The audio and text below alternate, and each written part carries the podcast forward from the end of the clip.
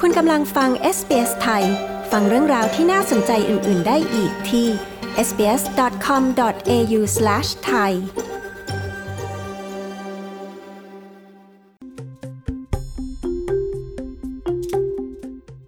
นื่องในวันผู้ลี้ภัยโลก 20 มิถุนายน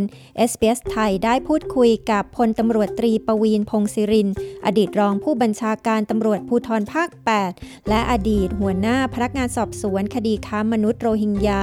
ที่ลี้ภัยมาอยู่ในออสเตรเลียตั้งแต่ช่วงปี 2015 เขาเล่าถึงเส้นทางการเป็นผู้ลี้ภัยของเขา การใช้ชีวิตอย่างผู้ลี้ภัยในออสเตรเลียยากลำบากแค่ไหน การที่บางประเทศเปิดโอกาสให้ผู้ลี้ภัยจากทั่วโลกไปพักพิงและตั้งถิ่นฐานได้นั้นเป็นภาระหรือเป็นนโยบายที่ดี พร้อมพูดคุยถึงกรณี ผู้ช่วยโอกาสจากวีซ่าลี้ภัย มาแสวงหาไรายได้ในออสเตรเลีย ดิฉันบริสุทธ์สดใส SBS ไทย มีบทสัมภาษณ์เรื่องนี้ค่ะ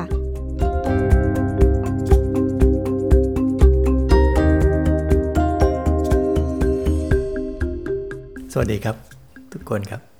ชีวิตผู้ลี้ภัยของคุณปวีนเนี่ยเรียกว่าเริ่มขึ้นอย่างไม่ได้ตั้งตัวเลยใช่ไหมคะ บางคนอาจจะคิดว่า เออลี้ภัยมา มันก็น่าจะสบาย แต่ว่าตอนที่มาที่นี่เรียกว่าฉุกละหุกไม่ได้มีคนมาส่งที่สนามบินครอบครัวมายืนบายบายอะไรอย่างนี้ไม่มีเลยใช่ไหมเออย้อนกลับไปเมื่อประมาณ 6 ปี 7 เดือนได้นะครับ ผมไม่รู้เรื่องเลย ว่าชีวิตของตัวเองจะต้องมีวันนี้ ไม่เคยคิดเลยว่าจะต้องมาลำบากขนาดนี้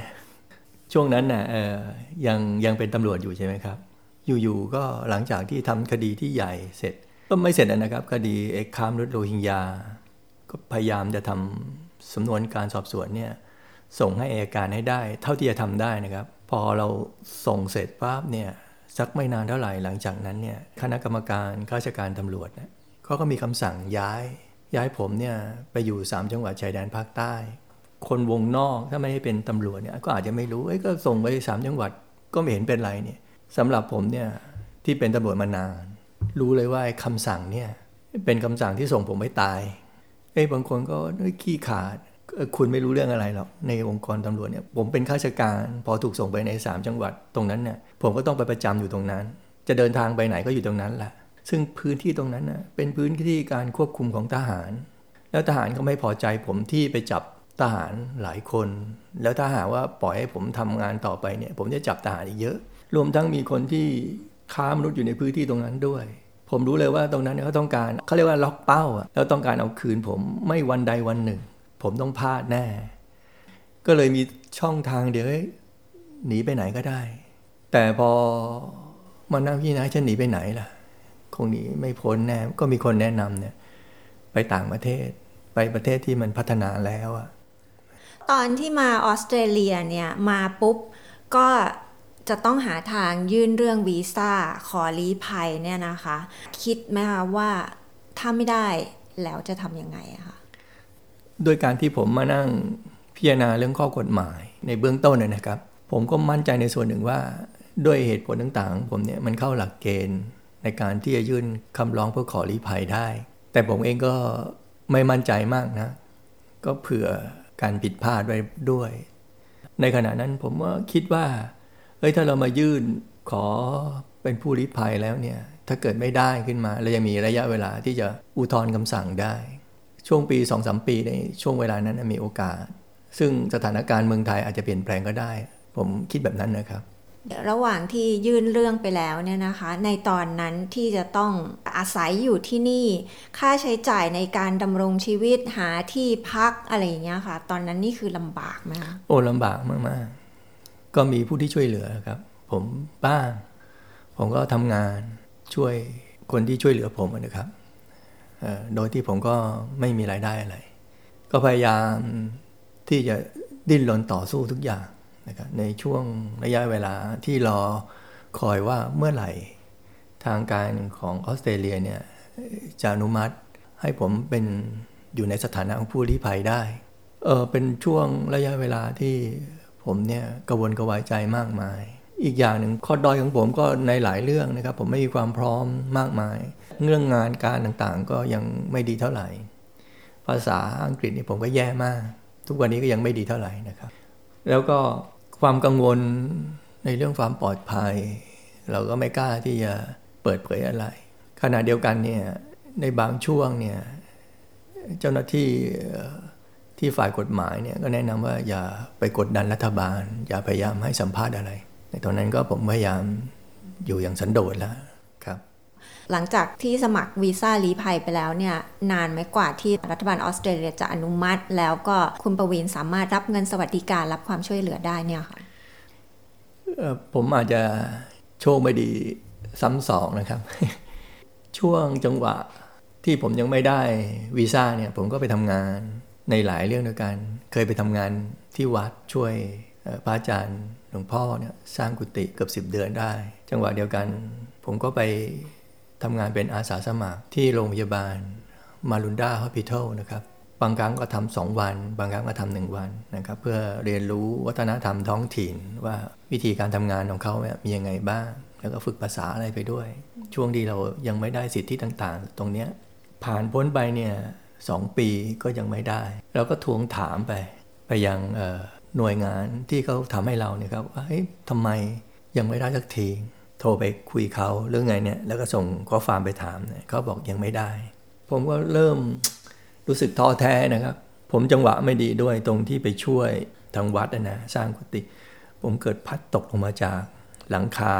ทำให้ผมเนี่ยเจ็บกล้ามเนื้อที่แขนมากก็เรียก tennis elbow เนี่ยปวดมากเลยทรมานมากอยู่หลายเดือนเลยเอ๊ะจะทำยังไง สตังก็ไม่เคยมีใช่ไหมครับเออจะไปรักษาแขนยังไงเนี่ย มีคนแนะนำบอกว่าให้ลองไป Centrelink สิผมก็ไม่รู้จักหรอกไอ้ตอนนั้นนะ Centrelink คืออะไร ก็ลองตรวจสอบดู ก็เข้าไป โอ้โหคิวยาวเยอะเลย รอเกือบสองชั่วโมงก็ต้องอยู่เรียกพอเรียกเขาก็ถามว่ามีหลักฐานอะไรบ้าง แล้วก็มีอะไรทุกอย่าง ก็มีแต่ไอเนี่ยพาสปอร์ตแล้วก็ไอมีไอไอ bridging visa เนี่ยโชว์เท่านั้นเองอย่างอื่นก็ไม่มีอะไร ตอนนี้เจ้าหน้าที่ผู้หญิงคนนั้น ดูแล้วดีมาก พยายามเช็คทุกอย่าง เช็คอยู่เป็นครึ่งชั่วโมง เขาบอกว่าวีซ่าของคุณเนี่ยออสเตรเลียน government grant แล้วนะ เอ้ารู้ตกใจตอนนั้นภาษาอังกฤษผมยังไม่ดี ผมฟังผิดหรือเปล่า เขาบอกยืนยันว่าได้แล้ว แล้วคุณก็ได้ไม่ดีแคร์แล้วแล้วได้สิทธิที่จะไปหาหมออะไรได้แล้วโอ้ ผมก็ดีใจมากเลย วันผ่านมาสองปีหกเดือนถึงจะได้ เป็นวันที่ผมดีใจที่สุดครั้งหนึ่งเลย SBS ไทยทางโทรศัพท์มือถือ ออนไลน์ และทางวิทยุ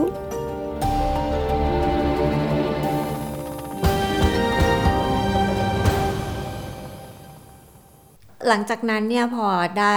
สิทธิ์เป็นผู้ลี้ภัยอยู่ที่นี่แล้วเนี่ยค่ะ คุณประวีนต้องไปเรียนหนังสือเรียนภาษาอังกฤษหรือทำอะไรอย่างนั้นไหมคะ พอได้เป็นอย่างนี้ใช่ไหมเราก็ได้สิทธิพิเศษต่างๆ มากมายที่ได้รับการดูแลจาก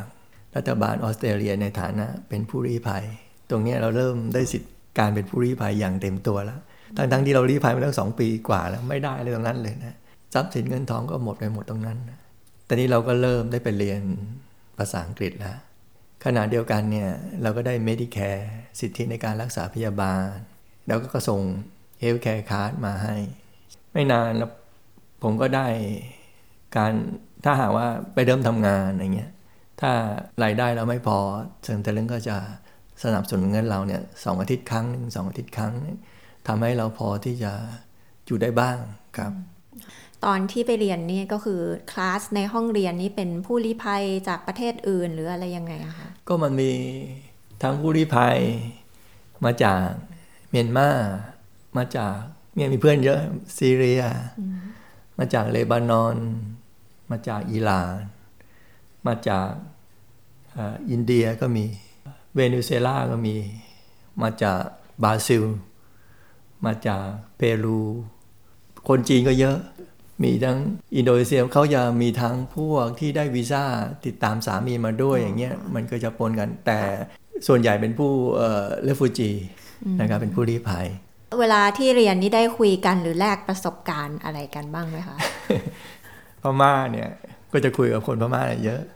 พม่าโอ้เขาบอกตำรวจไทยเนี่ยจับเข้าหน้าดูเลย ติดคุก โอ้นี่คุณคุยกับตำรวจไทยอยู่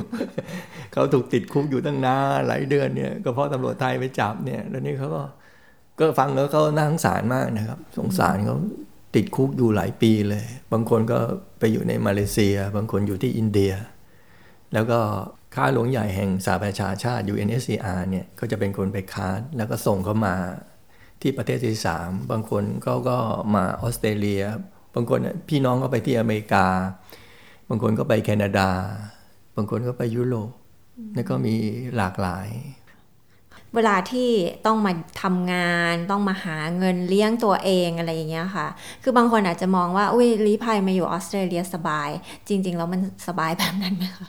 มีคนมองผมเนี่ยอุ้ยเป็นถึงพลตำรวจตรีตำแหน่ง รองผู้บัญชาการถือว่าตำแหน่งสูงนะครับ ใช่ถ้าผมอยู่เมืองไทยเนี่ยถ้าผมตั้งใจที่จะโกงนะครับ มีเงินเยอะแยะเลย อันนี้พูดตรงๆนะครับ เหมือนอย่างตำแหน่งที่ผมอยู่ก็ตำแหน่งดีๆทั้งนั้นเลย เป็นผู้กำกับเมืองภูเก็ตตั้งหลายปี ผู้กำกับป่าตองด้วย ผมก็อ่านไอ้เขาโพสต์ว่าไอ้เนี่ยอยู่เมืองดีๆเนี่ยต้องใส่เอาตังค์ไปเยอะ แต่เขาไม่รู้หรอกว่า ผมทำงานยังไง โดยเฉพาะเมืองภูเก็ตเนี่ยหรือว่าเมืองภูเก็ตผมผมทุ่มเทให้กับโรงพักมาก ผมเอาเงินบริจาคหาเงินมาสร้างโรงพักเนี่ยเป็นสิบสิบล้าน สลึงหนึ่งผมก็ไม่เคยเอาเข้ากระเป๋า ระหว่างที่เป็นผู้กับภูเก็ตผมก็ไม่ได้มีอะไรมากมาย แต่ผมก็ไม่รู้จะอธิบายให้เขาฟังยังไง เพราะเขาไม่เคยมาเห็นสภาพบ้านผมเขาก็ฟังอะไรหลายเรื่อง ผมอาจจะทำงานลักษณะไงอะ ไม่ถึงก็ร้อยเปอร์เซ็นต์นะนะสะอาดหมดนะมันก็มีอะไรเพราะผมไม่สามารถที่จะหักด้ามพาได้เข่าได้ โดยเฉพาะช่วงที่เป็นผู้บังคับการตำรวจภูธรจังหวัดสุราษฎร์ธานีตอนนั้นนะโอ้ต่อสู้กับนักการเมืองอย่างรุนแรงสุดขีดเลยลำบากมากเลยตอนนั้นนะไม่เคยมีใครเข้าใจผมเลยจนกระทั่งโคดมาอยู่ที่ออสเตรเลียเนี่ย คนยังพูดว่าพี่เอาเงินที่พี่ฝังไว้ในดินเอามาใช้เด็กโอ้ผมฟังแล้วผมสะอึกเลยนะ โอเคคำพูดเขาเหมือนหยอกเล่นอะแต่มันทำร้ายจิตใจผมมากเลยเขาไม่เข้าใจผมเลยว่าผมเป็นยังไง ไม่เคยถามให้ผมทำงานยังไงยังไงบ้างตำรวจด้วยกันก็ไม่เข้าใจผมหรอก เพราะเขาไม่คิดว่าผมจะทำงานแบบนี้ มันมีไหมที่ผมเอาโรงพักเป็นที่นอนน่ะผมเล่าให้ใครฟังก็อาจจะไม่เคยมีนะผมเป็นนายตำรวจพันตำรวจโทแล้ว ผมยังนอนที่โรงพักเลย เอาเก้าอี้มาต่อต่อต่อกันเนี่ย นอนแล้วก็ไปปราบปรามโจรผู้ร้ายทุกวันคืนนี่แหละ แล้วก็พัฒนาโรงพักที่มันซอมซ้อให้มันดูดีขึ้น ห้องขังที่มันแย่ๆที่ขังผู้ต้องหาเนี่ยที่มันเน่ามันสกปรกมันเหม็น ผมก็ทำซะสะอาดเอี่ยมอ่องนะโดยที่ไม่มีงบประมาณให้เลย ผมก็เอากระเบื้อง จากไอ้ร้านขายวัสดุอุปกรณ์ก่อสร้างที่เขาตกรุ่นแล้วก็เอามา แล้วให้ช่างเขาออกแบบให้สวยงาม ก็กลายเป็นห้องห้องขังที่สวยงามเนี่ย ซึ่งที่อื่นก็ไปทำผมก็ทำแบบเนี้ยจนกระทั่งผมได้เป็นโรงพักที่หนึ่งของประเทศจริงๆนะเนี่ยก็ทำแบบเนี้ยคนก็ไม่เข้าใจว่าผมเนี่ยมีสตังค์เยอะ มาอยู่ที่นี่คงจะสบายปรากฏว่าผมไม่สบายเลยลำบากมากเลยนี่ถ้าลำบากขนาดเนี้ยบางทีผมอาจจะไม่มาก็ได้ คือมันลำบากจริงๆลำบากตั้งแต่สภาพอากาศที่ไม่คุ้นเคย คนอื่นก็บอกไม่เห็นเป็นไรมันอุ่นๆ ผมหนาวก็ไม่มีฮะผมหนาวมาก ภาษาผมก็ลำคาญตัวเองมากทำไมฟังไม่รู้เรื่องสักที ใช้เวลานานมากจนป่านนี้ก็ยังไม่ไม่เก่งมากเลยนะครับ เนี่ยก็เป็นปัญหาภาษาทุกครั้งก็ต้องใช้ล่ามใหม่ๆตลอด รวมทั้งเมื่อไหร่เราจะได้สถานะผู้ลี้ภัยแล้วได้รับสิทธิพิเศษทักทีเงี้ยห่วงการระยะการรอคอยเนี่ยโอ้โหมันทุกทรมานมาก แล้วก็ห่างไกลจากครอบครัว แล้วอยู่คนเดียวเงี้ย แล้วก็มีแต่ปัญหาทุกวันต้องแก้ตรงนู้นตรงนี้ตรงนี้ตรงนั้น เดี๋ยวเจ็บไข้ได้ป่วย อะไรขึ้นมาเนี่ยเราต้องดูแลตัวเองทำทุกอย่างเองเลยนะก็ลำบากเหมือนคนรถแต่ทั่วๆไปเขาก็จะเป็นอย่างเงี้ยที่คนไทยที่มามาอยู่เงี้ยเออต้องทำมาหากินเอง ชีวิตประจำวันไม่มีใครช่วย ไม่สามารถที่จะไปจ้างใครมาดูแลเราได้ เพราะว่าค่าแรงงานมันแพงใช่ไหม แล้วเรื่องงานก็เหมือนกับแต่ก่อนนี้ก็คือเป็นตำรวจ ตอนนี้ก็ต้องเปลี่ยน เรียกว่าหน้ามือเป็นหลังมือคือมาเปลี่ยนทำงานใช้แรงกาย ก็ถ้าภาษาผมดีเลิศเลยนะ มันก็อาจจะมีงานที่ดีกว่านี้ก็ได้ แต่จุดอ่อนของผมก็คือภาษาอังกฤษเนี่ยผมไม่ดี การสื่อสารนี่ก็ไม่เคยยังไม่เคยเข้าใจตอนแรกๆนะครับ เพราะฉะนั้นจะมาทำงานในลักษณะที่ต้องใช้การสื่อสารภาษาอังกฤษเนี่ยมันอาจจะ ทำให้ผมเนี่ยไม่สามารถจะทำตรงนั้นได้ ผมก็เลยต้องไปทำงานอื่น ตอนนี้ระหว่างที่ไปเรียนก็มีหลักสูตรที่ครูก็มานำเสนอ มันหลายอย่าง ทั้งเอ็ดแคร์กับฮอติเคาเจอร์ให้ผมนึกว่าไปอยู่กับต้นมงต้นไม้มันน่าจะดีนะ ผมก็เลือกเรียน ไอ้ต้นไม้ในการดูแลพืชพันธุ์ตั้งหกเดือนนะครับ แต่พอไปทำงานแล้วงานมันหนักมาก ตรงข้ามกับที่เรา คิดเอาไว้เลยโอ้โหมันไม่สวยงามมันทรมานมากเลยจนกระทั่งทำอยู่ประมาณที่อินดัสทรีนะฮะอยู่ประมาณสักเจ็ดเดือนได้ มันก็เกิดโควิดขึ้นมาเนี่ยก็เลยตกงาน ผมก็ไปทำงานอื่นอีกเป็นคินนิ่งทำ Airbnb ทำทุกอย่างทำการเดนนิ่งอยู่หลายเดือน จนกระทั่งเนี่ยมีเพื่อนแนะนำให้ไปทำงานที่โรงงานทำเบอร์ดรถยนต์องตรงเนี้ย เจ็บมือมากเลย ทรมานมากเลยแทบจะร้องไห้เลยเพราะนิ้วมือเนี่ยชาไปหมดเลย หมอแนะนำให้เปลี่ยนงาน แล้วจะเปลี่ยนยังไงไปหางานที่ไหน ที่สุดเนี่ยมันจังหวะตรงที่เจ้าของบ้านที่ผมอยู่เนี่ยก็ต้องการเอาบ้าน ผมก็ต้องย้าย ก็เลยย้ายทั้งที่ที่อยู่แล้วก็ย้ายที่ทำงานด้วยเลยได้งานใหม่ที่ดีขึ้นครับ รู้สึกยังไงกับความช่วยเหลือของรัฐบาลออสเตรเลียที่มีต่อผู้ลี้ภัยอะคะบางคนอาจจะมองว่าเออรัฐบาลช่วยผู้ลี้ภัยทำไม มันเป็นภาระมันสิ้นเปลืองอะไรประมาณอย่างเงี้ยค่ะ โอ้ยผมมีความคิดตรงข้ามกับสิ่งที่บอกว่าเป็นภาระเลย ในฐานะที่ผมได้รับสถานะผู้ลี้ภัยณเวลานี้นะครับ ก่อนอื่นเลยผมต้องขอบพระคุณรัฐบาลออสเตรเลีย ที่ให้ ผมเป็นผู้ลี้ภัย ได้สิทธิพิเศษต่างๆ มากมาย ไม่ว่าจะเป็นสิทธิในเรื่องการศึกษา สิทธิในการการรักษาพยาบาล สิทธิในการดูแลเรื่องค่าใช้จ่ายแล้วรวมทั้งสิทธิเงินอื่น ๆ ที่ตามมามากมายเป็นสมาชิกของคอมมูนิตี้ในประเทศเนี่ยคนทั่วๆไปอาจจะเข้าใจว่าผู้ลี้ภัยเนี่ยเอ้ยเป็นภาระในความคิดเห็นของคนไทยจะคิดแบบนั้น เนื่องจากว่าประเทศไทยเนี่ยไม่เป็นสมาชิกภาคีของอนุสัญญาว่าด้วยสถานะผู้ลี้ภัยนะครับขององค์การสหประชาชาติ ก็เลยไม่เข้าใจว่าจริง ๆ แล้วผู้ลี้ภัยเนี่ยแหละจริงถ้ารัฐบาลดูแล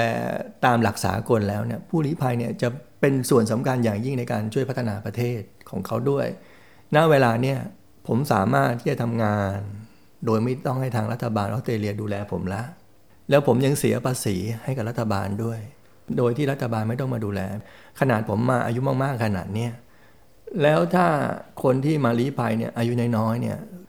คนเหล่านี้จะเป็นกำลังสำคัญในการพัฒนาเป็นแรงงานที่สำคัญให้กับประเทศนั้นเลย ผมก็คิดว่าประเทศที่พัฒนาแล้วเขามีมุมมองที่ค่อนข้างจะมองไกลกว่าประเทศที่คิดสั้นๆนะครับเออคิดว่าจะเป็นภาระจริง ๆ แล้วไม่ใช่เลย ไม่ใช่ว่าอย่างประเทศไทยเนี่ย คนที่จริง ๆ ควรจะอยู่ในสถานผู้ลี้ภัย แต่เราไปดำเนินการกับเขาในฐานะผู้เข้าเมืองผิดกฎหมาย แล้วก็กักตัวเขาไว้ ขังกักเขาไว้เนี่ยหลาย ๆ ปีโดยที่ไม่ได้ทำอะไรเลย แต่รัฐบาลต้องมาดูแลเขาซึ่งมันควรจะกลับกันควรจะให้เขาเป็นผู้ลี้ภัย และการศึกษาเขาแล้วก็กลายมาเป็นแรงงานที่ถูกต้องตามกฎหมาย จะช่วยลดภาระของรัฐบาลด้วย ตอนนี้ในชุมชนไทยเนี่ยนะคะก็มีบางคนที่ฉวยโอกาสเรื่องที่รัฐบาลออสเตรเลียให้ความช่วยเหลือผู้ลี้ภัยอะค่ะก็คือจริง ๆ ก็ไม่ได้เป็นผู้ลี้ภัยจริง ๆ หรือว่าไม่ได้มีอะไรที่เมืองไทยที่จะต้องหนีออกมาอยู่ต่างประเทศ แต่ว่าก็มาที่ออสเตรเลียแล้วก็สมัครเป็นผู้ลี้ภัย เพราะคิดว่ากว่ารัฐบาลจะ พิจารณาวีซ่าเนี่ยมันก็ 2 ปีในระหว่างนั้นก็ทำงานเก็บเงินไปก็รู้อยู่แล้วว่าว่าไม่ได้เป็นผู้ลี้ภัยตัวจริง แต่ว่าพอ 2 ปีเก็บเงินเสร็จแล้วก็กลับบ้านไป คิดยังไงกับ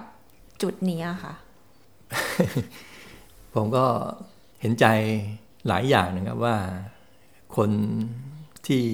มาลักษณะแบบนั้นน่ะจริงๆเขาก็มาแสวงหาความก้าวหน้าในชีวิต หาโอกาส เพราะว่าเมืองไทยคงจะหาโอกาสแบบนั้นไม่ได้ เมื่อเขามาเห็นประเทศที่มันดีอะก็อยากจะมีโอกาสแบบนั้นบ้าง ก็พยายามที่จะสร้างโอกาสตัวนั้นมา แล้วก็ยอมทุกอย่าง ซึ่งบางทีมันอาจจะไม่ถูกต้องก็ได้ ผมเข้าใจนั้น เพราะเมื่อเขาตรวจสอบแล้วปรากฏว่าไม่เป็นจริง เขาก็ต้องถูกปฏิเสธ ในการให้เป็นผู้ลี้ภัยแล้วก็ต้องถูกเนรเทศกลับประเทศ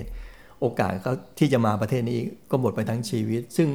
ซึ่งมันก็ต้องแลกกันนะครับ กับการที่คุณมาอยู่สองสามปีเพื่อเก็บเงิน แล้วเสร็จแล้วไม่ได้มาทั้งชีวิต ไม่รู้ว่ามันจะตอบว่าไง มันก็เนื่องจากต้นทางคือประเทศเรามันโอกาสมันน้อย มันเหมือนประเทศนี้ครับเราก็เห็นใจครับ ความตั้งใจเขานะครับ ผมก็รู้จักหลายคนนะครับ ที่มาเล่าประสบการณ์ให้ฟังว่าอยากอยู่อย่างเงี้ยพอมานั่งดูโอ้ชีวิตเขาดิ้นรนต่อสู้มากลำบากมากนะครับแล้วก็อยากแสวงหาโอกาส คนเรามันก็ไม่อยากอยากทำชั่วหรอกครับ แต่พอมันมีช่องคนแนะนำก็อยากจะทำแบบนั้น แต่ผมก็ไม่รู้จะพูดยังไง ตั้งเห็นใจ จะบอกว่าบางทีเขามาแล้วจะทำยังไงให้อยากอยู่ที่เนี่ยแล้วผมก็ไม่มีสติปัญญาพอที่จะช่วยอะไรเขาได้ ได้แต่เห็นใจครับ อืมค่ะ คุณประวีนนี่ก็คือลี้ภัยจริงๆนะนะคะ ก็คือเมืองไทยก็ไม่ได้กลับญาติก็ไม่เคยมีมาเยี่ยม มีช่วงที่รู้สึกท้อรู้สึกว่า เอ้ย เราทำอะไรอยู่ หรือเราคิดถูกหรือเปล่าอะไรอย่างนี้บ้างไหมคะโอ้หกปีเจ็ดเดือนเนี่ย ผมรู้สึกท้อเนี่ย เกินครึ่งนะ สองสามวันก็ท้อแท้แล้วหมดแรงหมดใจแล้วแทบความสุขมัน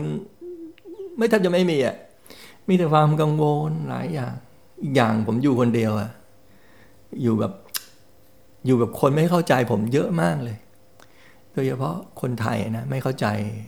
เรื่องราวของผมไม่เข้าใจเลย ผมพยายามคุยให้คนไทยฟัง คนไทยบางคนเขาดีนะคือผมพูดว่าเขาเป็นคนดี มีความเห็นอกเห็นใจ แต่ไม่เข้าใจในเรื่อง เป็นผู้รีพายในเรื่องงานของผมเนี่ยบางทีเขาไม่เข้าใจเท่าไหร่ อีกอย่างหนึ่งผมอาจจะมีภาพตรงที่เป็นตำรวจตำรวจเนี่ยในเมืองไทยเนี่ยเป็นอาชีพที่ถูกดูถูกดูหมิ่นมาก วงการสื่อมวลชนเนี่ยจะมีคอลัมน์ที่วิจารณ์ตำรวจ ด่าตำรวจ แล้วก็จะตำรวจจะทำไม่ดีเยอะแยะหมด ซึ่งผมเห็นมาตลอดทั้งชีวิต เพราะตำรวจเนี่ยเป็นผู้ที่ใกล้ชิดประชาชนมากที่สุด น้อยครั้งมากที่จะตำรวจได้รับคำคำชื่นชม ผมเองก็ จัดอยู่ในประเภทที่ถูกด่าทั้งมากกว่า แล้วคนก็ไม่เข้าใจ ตรงส่วนเนี้ยมันก็เลยทำให้ผมเนี่ยเวลาไปคุยกับคนไทยที่อยู่ในเนี้ยซึ่งเขามีประสบการณ์ที่ไม่ดีในประเทศไทยอยู่แล้วเขาก็เหมารวมว่ามันไม่เลื่อยเรื่องหรอกมึงหนีมาเนี่ยมาเอาสบายเท่านั้นแหละแล้วก็ไม่เข้าใจ อธิบายก็ยากมาก ผมก็ไม่รู้จะอธิบายยังไง ที่สุดแล้วบางครั้งบางคราวคำพูดที่ร้ายแรงที่ ที่มันทำร้ายจิตใจผมเนี่ยทุกครั้งทุกครั้งมันก็ผมก็ยิ่งท้อเข้าไปใหญ่นั้นเพื่อที่จะหลีกเลี่ยงนี้ผมก็ไม่ไปเจอ ไม่อยากไปพบ ไม่อยากก็มาทำร้ายผมด้วยคำพูดอีกนะครับด้วยอะไรก็แล้วแต่หรือบางครั้งเนี่ยผมแสดงความคิดเห็นอย่างตรงไปตรงมาเนี่ยเขาก็ไม่ยอมรับ ผมก็เลยหลีกเลี่ยงนะครับ แล้วก็ทุกทรมานแล้วก็ลำบากมากเหนื่อยมาก กว่าจะได้อะไรมาแต่ละอย่างแต่ละอย่าง หลังจากที่อยู่ในออสเตรเลียมาก็หลายปีทีเดียวแล้วเนี่ยนะคะ เราก็จะอยู่ที่นี่ต่อไปเนี่ย ส่วนตัวอยากจะมีโอกาสที่จะตอบแทนชุมชนออสเตรเลียตอบแทนประเทศยังไงบ้างคะสิ่งที่เราคิดว่าเออเราจะทำเท่าที่เราทำได้นี่แหละเออที่แน่นอนนะครับก็คือในในชีวิตผมเนี่ย ผมต้องการที่จะพึ่งตัวเองมาตลอดนะครับ อย่างเช่นเนี่ยเราดูแลตัวเองให้ดีที่สุด อย่าเจ็บป่วย แล้วเราทำงานให้ได้ แล้วก็ไม่ให้ทางรัฐบาลเนี่ยต้องมาเป็นภาระมาดูแลเรา ในขณะนี้ผมก็ไม่ต้องให้ทางการของออสเตรเลียมาดูแลผม ผมถือว่าได้ช่วยแล้ว แล้วก็มีการเป็นพลเมืองที่ดีนะหนึ่งเป็นพลเมืองที่ดีสองเเราทำงานแล้วก็เสียภาษี ก็เหมือนกับบุคคลคนออสเตรเลียทั่วๆไป แต่ในขณะเดียวกันเนี่ยผมมีประสบการณ์ในเรื่องการทำงานในอดีตที่ผ่านมาเนี่ยประสบการณ์ของผมเนี่ยถ้าจะเป็นประโยชน์ต่อชุมชน ต่อใครก็แล้วแต่ หรือว่าการที่ผมแก้ปัญหาต่างๆที่ผ่านมาเนี่ยแล้วมันมันเป็นเรื่องที่ดี แล้วมันก่อให้เกิดแรงบันดาลใจให้กับคนหลาย ๆ คนเนี่ยถ้าไปช่วยพูด ให้เขารู้สึกแบบเนี้ยเกิดกำลังใจที่จะทำตรงเนี้ย ผมก็ยินดีที่จะดำเนินการตรงส่วนเนี้ยครับ คุณประวีนอยากจะฝากข้อคิดอะไรถึงคนทั่ว ๆ ไปเกี่ยวกับผู้ลี้ภัยไหมคะสำคัญมากเลยนะครับว่ามนุษย์ที่เกิดขึ้นมาในโลกนี้ทุกคนเลยนะครับ ทุกชีวิตเลยนะมีคุณค่าและมีความหมายมาก คนคนหนึ่งเนี่ยเขาเกิดขึ้นมาได้เนี่ยเขาไม่ใช่ตัวคนเดียวเขามีญาติ มีพี่น้อง มีลูก มีคนที่ต้องรับผิดชอบ ในช่วงจังหวะเวลาที่เขาประสบมรสุมของชีวิตชะตากรรมวิบากกรรมต่างๆเนี่ยเราอย่าปล่อยให้คนเหล่านั้นนะต่อสู้โดยลำพัง หรือเขาจะต้องตายไปต่อหน้าต่อตา ถ้าสังคมเนี่ยหรือทุกคนเนี่ยคอยช่วยคอยประคับประคองเนี่ยให้เขาลุกขึ้นมาได้ สักวันคนเหล่านี้ก็จะกลับมาช่วยเหลือสังคมได้ โลกเนี่ยถ้าเจอ การช่วยเหลือซึ่งกันและกันด้วยจิตใจที่บริสุทธิ์นะครับ ประคับประคองไปโลกมันก็จะสวยงามนะครับ ไม่ไม่มีความโหดร้ายชะตากรรมที่คนประสบมาเนี่ยเขาจะได้รับการเยียวยา แล้วผมก็ยืนยันว่ามนุษย์ทุกคนเนี่ยไม่ไม่ได้หวัง อยากจะเจอโชคชะตาที่เลวร้ายหรอกครับ มันโอกาสสถานการณ์ต่าง ๆ เนี่ยทุกคนอาจจะเจอเช่นนั้นได้ ถ้า ทุกคนไปเจอความวิบากกรรมของชีวิตเกิดขึ้นมาในช่วงนั้น แล้วมีคนมาช่วยเนี่ยมันจะเป็นเรื่องที่ดีมาก อย่าได้รังเกียจคนที่เป็นผู้ลี้ภัย เพราะเขามีภัยจริงๆคำว่าผู้ลี้ภัยคือหนีจากภัย ภัยที่บางทีเขาอาจจะประหารประหารชีวิตเขาอะเขาต้องเอาตัวรอดในเมืองไทยเนี่ยมันอาจจะเห็นแต่ข่าวต่างประเทศนะครับ ไม่รู้ว่าเมืองไทยมันมีหรือว่าเปล่า เนี่ยผมก็ยืนยันเลยว่าว่าเวลา ทำงานไปเนี่ยผมเริ่มรู้แล้ว เอ้ยนี่จะเอาชีวิตผมนี่ แล้วคนที่จะเอาชีวิตผมเนี่ยก็คือคนที่มีอำนาจเนี่ยแหละนะครับ ขอบคุณมากนะคะ คุณประวีนที่คุยกับ SBS ไทยค่ะ โอ้ขอบคุณมากครับ ยินดีมากครับ ผมก็รู้สึกเป็นเกียรติมาก ที่ทางรายการให้เกียรติกับผมอีกครั้งหนึ่ง หลังจากที่ผมเคย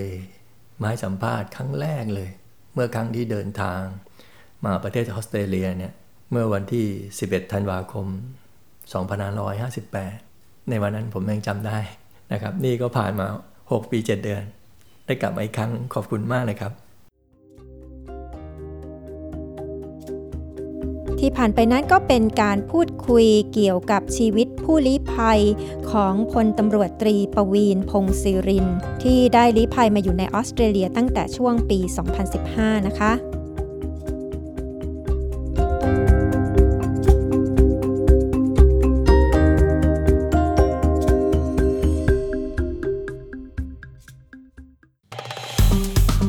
กดไลค์ แชร์ และแสดงความเห็นไป follow SBS ไทยทาง Facebook